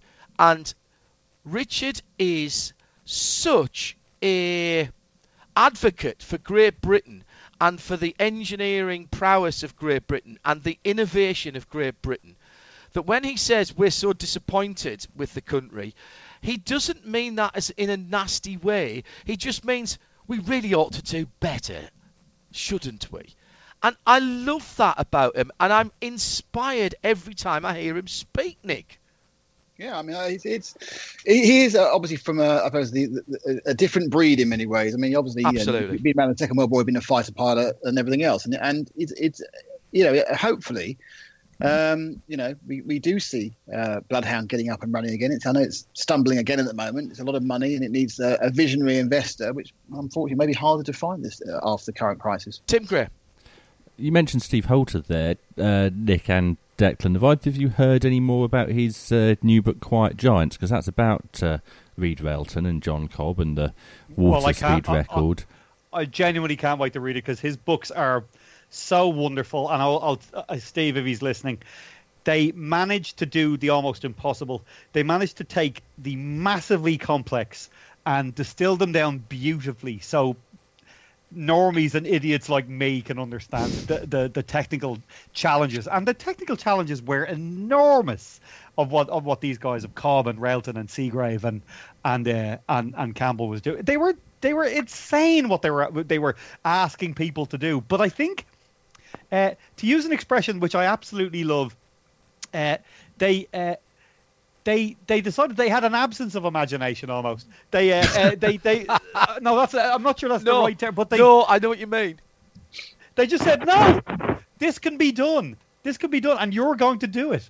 And you're going to send me letters explaining how every week because I'm not standing over you. But and it was all about ultimately, wasn't it, John? It was all about ultimately taking giant powertrains and condensing them in a way that was almost impossible, because that's what it all boiled down to, because they were all just huge engines and powertrains, and it was somehow harnessing them in a way that would stay balanced, but did you either on water or on land. And I missed a lot of that interview, which I can't wait to now hear back. The other thing when you talk to someone like Richard Noble or indeed Andy Green, who I've been privileged to be in the company of many times because he's a Rolex ambassador, and I tend to see him at the Rolex Daytona 24. And remember when Andy was doing that on this show, we used to ring him up when he was at RAF Wittering as station commander at the home of the Harrier. And Nick and you and I have ridden round the back roads round there many times on our motorcycles and ask him for updates, and he would be at his desk at 8 and 9 o'clock at night, and we would literally ring him up on this show. And Andy, absolutely in the same mould as Richard, with the same kind of engineering love and just we have to do it and we'll make it work, and that's the way it has to be. And in these times, if I could recommend a book for you to read, that would be one this week, because it is so uplifting. There is frustration in the book, Nick, as I said, but there's so much. It's so matter of fact. That was the word I was looking for. These people, it's like when you talk to Jim Cameron at Mission Motorsport. These guys, they're matter of fact. This happened, that happened. Here's the end result. And that's it. And I wasn't that pleased with that bit or that bit. I'm not going to sugarcoat it. Yeah, and I love the way he was talking about the way they tuned the Diesel Max so that the salt wasn't cooked. We couldn't get anybody, and I desperately tried to get somebody to build them a tyre that would be rated over 400, and in those days it was 430 miles an hour. It's just been pushed out to 450 miles an hour for the piston engine wheel-driven world record. It's back with the States again. It's the Thompson car again, and that car's got performance, and I'm like, please, somebody find me, build me a tyre, and we couldn't get anybody to do it. Anyway, Take Risk is what it's called. Evro Publishing will have the link on the website by about an hour after the show tonight. Let's get back to Declan Brennan, because we mentioned Mark Noble. Now, Mark Noble is... no relation to Richard Noble, and has, as far as I'm aware, Mark Noble is no relation to Richard Noble. Tweet at Specutainment if you know differently. And as far as I know, Declan has no motorsport credentials whatsoever. But Mark Noble and some of his colleagues are going to be very important in the coming weeks on Midweek Motorsport for something that we've never done before. That's true. I don't know if you want me to blurt it out and bury the lead. No, don't bury the lead. Blurt it out. I'm very proud to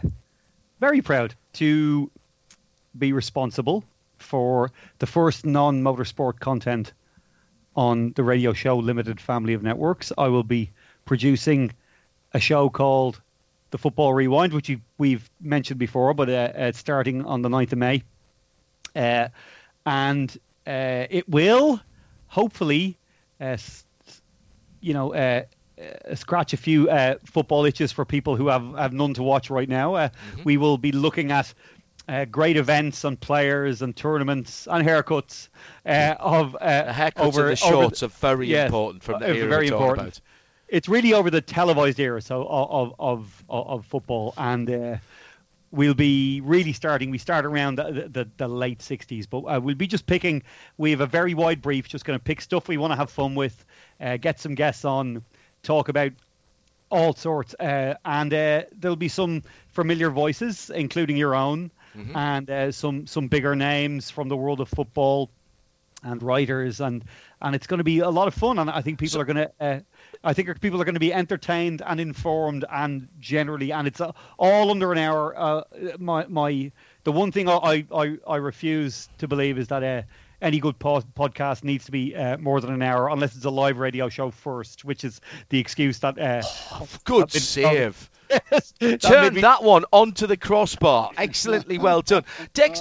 The elevator pitch for this is that you take a guest and a classic football soccer game from the past, from the televised era. You both watch the game and then you discuss the game. Or it might not always be a game. It might be, I know you're going to do one about a particular goal of the month or match of the day, which is something in the UK. Look it up if you don't know and you're not in the UK. But you take a particular moment in time of a televised football match, and then you go back and analyse it effectively with the benefit of hopefully better fashion sense, but certainly with the benefit of hindsight. Absolutely, but it would be It would be allied to say that we do that at a forensic level every week.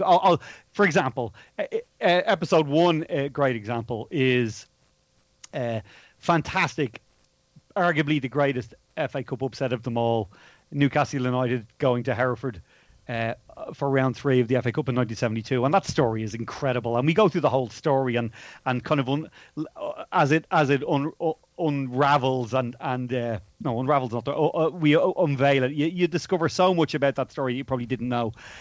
We do the same thing the following week in a lot of detail, sadly, John, with Charlton versus Sunderland. But we won't always go into such forensic detail. For example, we've got a fantastic episode coming up in episode 4, which with a writer called Steve McKevitt, who we talk about his love of Wigan, and we discuss the broader issue of whether or not spending time in the Premier League is a good or a bad thing for a club. Ooh. So we don't really discuss. It's nominally about the fact that they won the FA Cup and went down from the Premier League within the space of 72 hours. But really, it's about the broader issue of the experience as a fan, for example. But we're going to have a wide variety of guests and a wide variety of subjects, but it's all going to be generally an under an hour, fun, lively discussion about football. And I'm really looking forward to bringing it to you. And I'll say this, you can put your fingers in your ears at the moment. I was involved in the second one. I heard the first one. And if you're a soccer fan, if you're a football fan in the UK or further afield, you absolutely have to listen to this. If you're a RSL fan, of the way we do things, you absolutely have to listen to this, because it is so... Declan has absolutely covered this in what might be called house style. It's a bit irreverent at times. It's funny. There's pathos. It's got everything to it. The time will be 3:00 Saturday afternoon UK. Of course, it has to be. On the weekends when we don't have any digital live content, but we're going to play the first one. Tim, can we play the first one next week after next Wednesday after Midweek Motorsport? Yes. Right. Okay. We'll do that. It'll replay on the Saturday as well. So listen out for that. It's called the Football Rewind. Declan will be presenting it, and I promise you, the first one sets the tone. The second one has a lot of me being quite bitter in it. So you might want... I'll say that now. Let's get back to motorsport. First, by the way, that is the first ever non-motorsport content on the Radio Show Limited. I'm very proud of that. And as you should be, you have put a lot of work into it. Let's get back to motorsport. We've got a NASCAR story. Then I want to talk about some live virtual motorsport later on in the week. Tim, where are we going with the NASCAR story? Oh, we have a quiz. And now, from Norwich. It's the Quiz of the Week.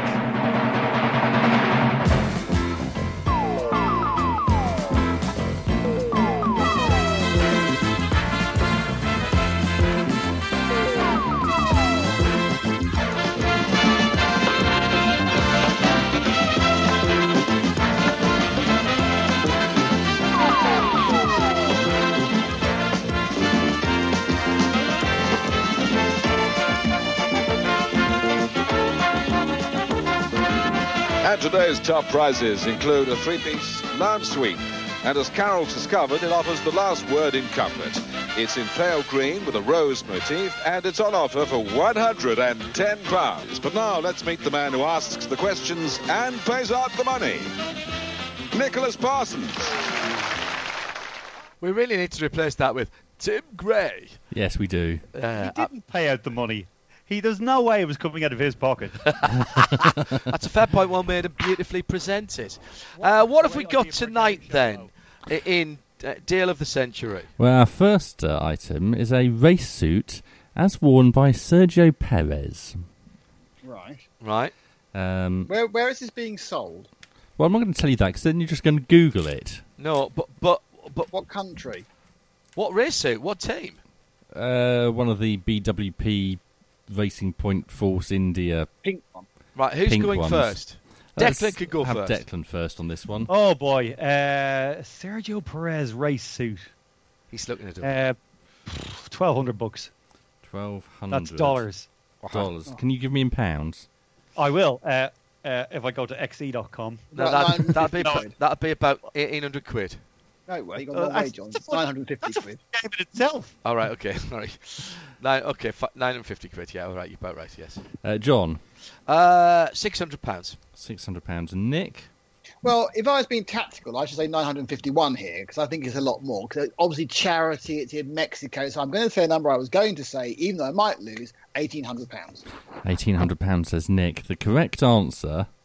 was £2,200. So Nick looked that up because he said it was in Mexico, and you didn't say where it was. You don't live with a detective for as long as I did without realising that Nick cheated there. I got accused of cheating on Played Your Cards Right when all I had to do was higher or lower. How can you... Can I just make an absolute point here, John? Uh-huh. On the life of every child and animal I own, I haven't in any way Googled this. It's Tim to think about how he would think about the question. All right. Do you remember? Quid here. All right, okay. Not that long ago in Mexico, though. Not that long ago on Player Cards Right, I do remember being asked... how many French World Karting Champions were, and I did say lower than zero, apparently. Next one. Nick gets the point, and we'll start the next one. Next one. Framed print of Sterling Moss at Monaco 1961, signed by Sterling Moss and by Murray Walker. When was that up for grabs, though? Was it before he died or after he died? This auction is since his death. Right. So John is going first. No, Nick's going first. He got the last one right. Okay. 800 quid. £800 for the print. John? Dex? Okay, I'm going second again. Am I? £750. £750. Declan? Its highest bid is closest with £2,500. £2,500? Yes. You're not used to sterling, are you, anymore? No. Lost or otherwise. Declan does win, though, because it sold for £2,200. Right. Get in! Right. Remarkably, Lotus's first Formula 1 win, was it not? Next, we move on to a Williams VIP experience at the 2021 British Grand Prix. Right, that's good. That's infinity, because it may not happen. But, because the 2020 experience would be, I'm sorry, mate, you can't come in. Yes. Or give us 800 quid and you can drive. Who's going first on this one? That must be my turn now. John. All right, £2,200. £2,200. I can see why you've chosen that. I was going to go for that. Nick, higher or lower? I'm looking. I'm doing Shear's. £1, please. 2,201. Swine. I'm doing Shear's progression thing. Declan. Declan goes for what I want him to go for. I believe they probably include Paddock Club tickets, so I think it's probably going to be closer to 3 or even 4 grand. I'm going to say 3.5 grand. 3,500. Declan gets a point. It's sold for £22,000. No, that really does get you a drive in the car. You just swear, Nick. He said, shoot me. He said, shoot me. I heard it. Absolutely. Go on. One more. No, there's many more. No, I don't have time for many more. We've got to do a preview. Race day. Right. It's not a private race day. It's a private track day at the invitation of the Duke of Richmond and Gordon. Who's that? That's the man formerly known as Lord March. Charlie March, yeah. It's Charlie March, isn't it? Who's first? Dex again. Which Gordon again is it? Charlie March. The Duke of Richmond and Lord Gordon. Gordon the Gopher. Not Gordon the Gopher or Gordon the Gopher. This is Goodwood, so it's Goodwood. Or Gordon Bennett. Although he would be, obviously, the trophy named after. Nice trophy, yes, absolutely. Yes, okay, so... private track here. Private, that's a... Oh, this is one of these... This is for two people, by the way. Is it on the racing circuit or the horse racing circuit? The racing circuit. Okay, fine. Oh, God, wow. Private, 14 grand. 14,000, says Declan. Next is Nick. 17,500. 17,500, did you say? Yep. I can barely hear Nick. 17,500. 17,500. 17,500, guess, okay. Over. And John? Over. £22,500. £22,500. John gets a point. It's sold for £25,000. So is that John winning? No, that's my first one. Everybody's got one, haven't we? No, somebody's got more than one. Dex has got two. No, we've all got one. No, we've all got... I can't remember. It doesn't matter. It's not about who wins. Nick won the first one, and then Declan won the second one, and then Declan won the third one, and then John won the fourth one. All right, it's two to Dex, one to me and Nick. A race suit worn and signed by Lando Norris. Oh, okay.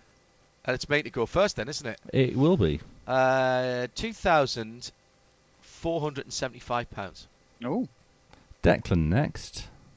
Lando, he's pretty. He's getting a bit of a. He's getting up there. Yeah. And obviously, this would be great if you've got a young child. Yeah. He's bigger than Johnny Herbert, though. Okay, I'm going to say £1,600 because he's still not A-list. I would suggest. Okay. Nick Damon. I think he has a big following on Twitch, and someone has twitched him up with £3,000. The correct answer is £3,800, so a point for Nick there. So we have to do a tie-break because Nick and Deck have got two apiece now. And yes. We're all tied. So one more, very quickly. So tie-break. Yeah. This is a VIP visit for 4 people to the Rothko Gulf Heritage Collection. Oh, I could go when I was asked to go. Nick? £2,200. £2,200. Dex. Declan. £1,500. £1,500. John. 3,000 pounds. £3,000. Closest is Nick.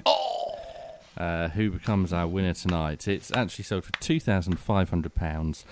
This was a Bonhams auction, and it wasn't just motorsport items that were up for sale. There was a tour of Grayson Perry's private gallery by Grayson Perry. That went for £5,000. Did they used to be in Friends? And also a walk along the South Bank with Kevin MacLeod, which also sold for £5,000. That's a rotten design. That cost too much and went over budget. That broke up a marriage. Isn't that what happened to Kevin MacLeod? Isn't it wonderful that people can still get excited about shoddy old buildings? Yes. Right, thanks, Tim. You really have to celebrate their bravery. In other words, they have no taste. The South Bank was exceptionally brave, Nick. And they probably got pregnant at the same time as well whilst they were living in the caravan. I was watching one of the Australian ones the other night. Stop. Nig, congratulations. Let's move on to... We've got some live motorsport tomorrow. And I absolutely say it like that because we keep telling everybody the competition is real, even if the circuits and the cars are virtual.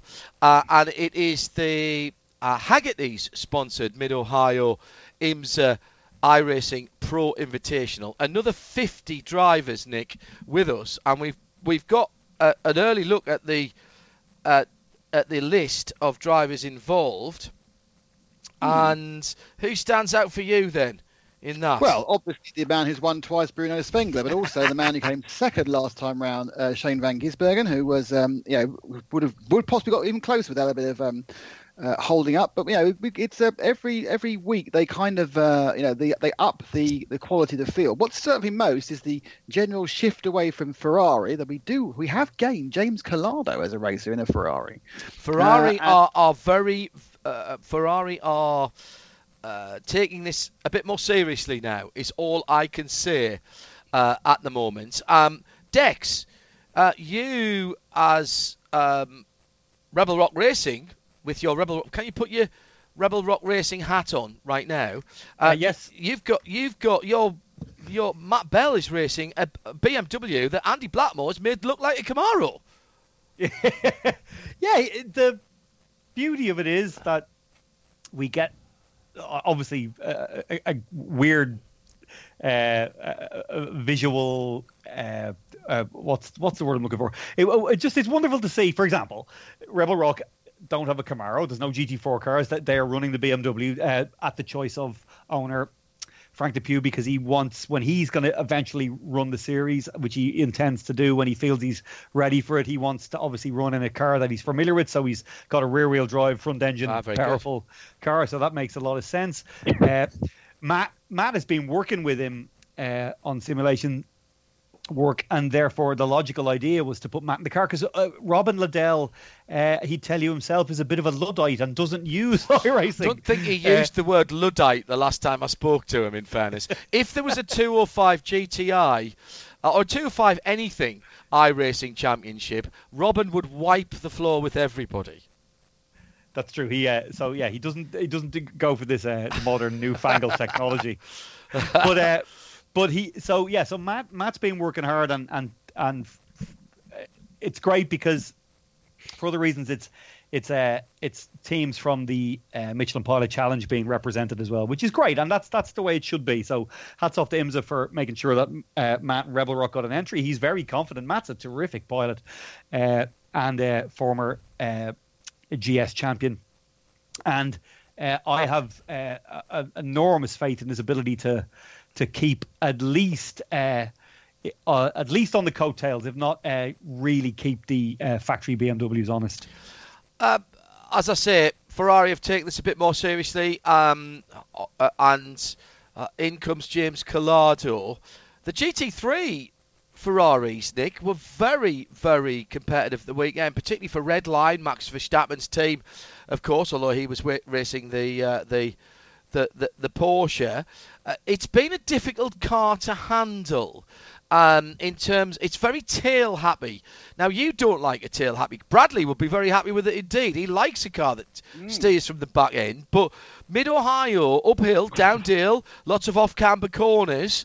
What do you reckon? You've been turning some laps and having a go. You did a Michelin Challenge race there, didn't you? I did a Michelin Challenge at GT4. It's a circuit. I've been running around on my own in various different cars, just enjoying it immensely. The best fun was in an HPD P2 car from, well, I suppose, a vintage about 2019. That was great fun. But I thought, I'll go and do a race. And then you realise that one car on Mid-Ohio is, it's pretty good fun. 36 cars in Mid-Ohio is a little bit hectic. And it's quite the penalty for going off isn't just going off, but it appears that every single gravel trap takes you down a hill into some sort of veil of despair. It's like so the I'm using that massive. The veil of despair. You're using that. One of the things I love about that track is that I'm not sure anybody actually knows the appropriate place to brake for the 456.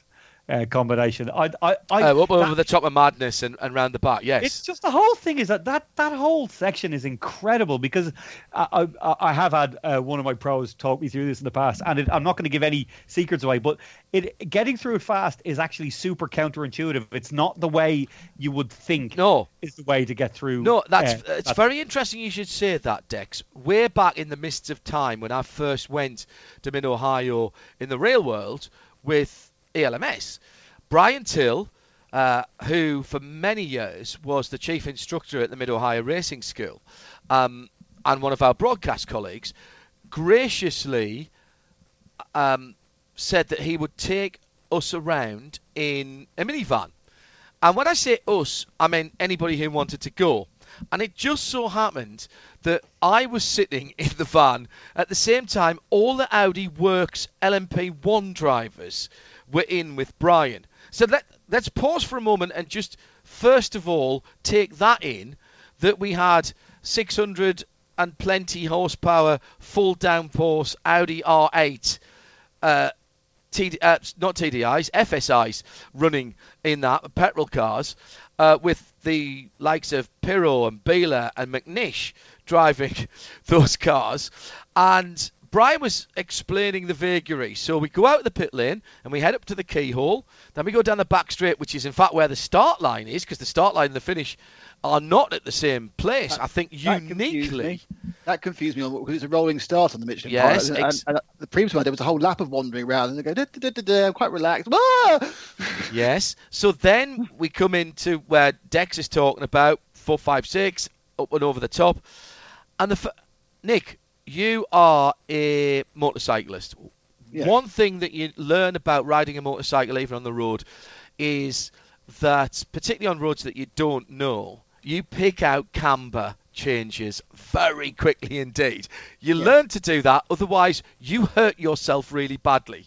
So as we come into that area of the track, I say to Brian, oh my God, you can't take the proper racing line here. And he said, what makes you say that? I said, well, the cambers are all wrong. And he said, and what makes you say that? I said, because I ride a motorbike. Exactly what you've just said, Dex. Completely counterintuitive. You're not on the racing line. You're going to see passing in weird places. It's going to be brilliant. And we'll start with the Michelin countdown to green at 5 o'clock Eastern. 5:30 Eastern, which is 10:30 here in the UK. It'll be Ben Constantiouris and Nick that will join me. Tim will be in the studio. Then we've got the whole hour and a half race live and a bit of Michelin post-race tech with some interviews as well. Full live in sound, vision and live timing as well. Thanks to James for that. And then on Saturday, Bruce will join me for the next round of the D. NLS, and that all details will be on the website. Great thanks tonight to all of you for joining us. The responsible adult was omnipresent. Tim Gray was our executive producer. Thanks to VCO for the Victory Lane interviews, and to Ben Constantiouris, and especially to, and I'm going to say this now, and I may be ruining it, Sir Richard Noble. I think it feels right. I want to end tonight with something I'm afraid a little bit sad, because a friend of ours and to Endurance Motorsport unfortunately lost a little bit of a long battle with illness at the weekend, and that was Ricardo Ramsey de Villa. Just a lovely bloke in all ways. You could go through his career with the Fittipaldis and the FD. Well, F was Fittipaldi and D was De Villa.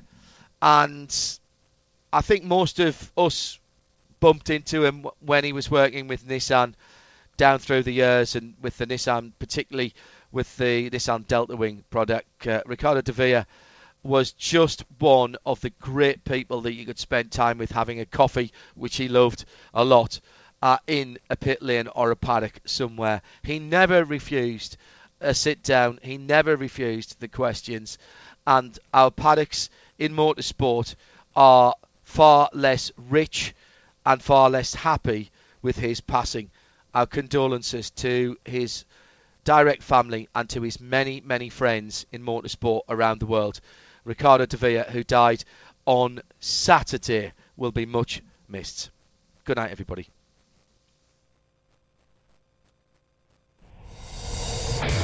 This programme is a Radio Show Limited production. Tell your friends there's more at RadioLeMans.com.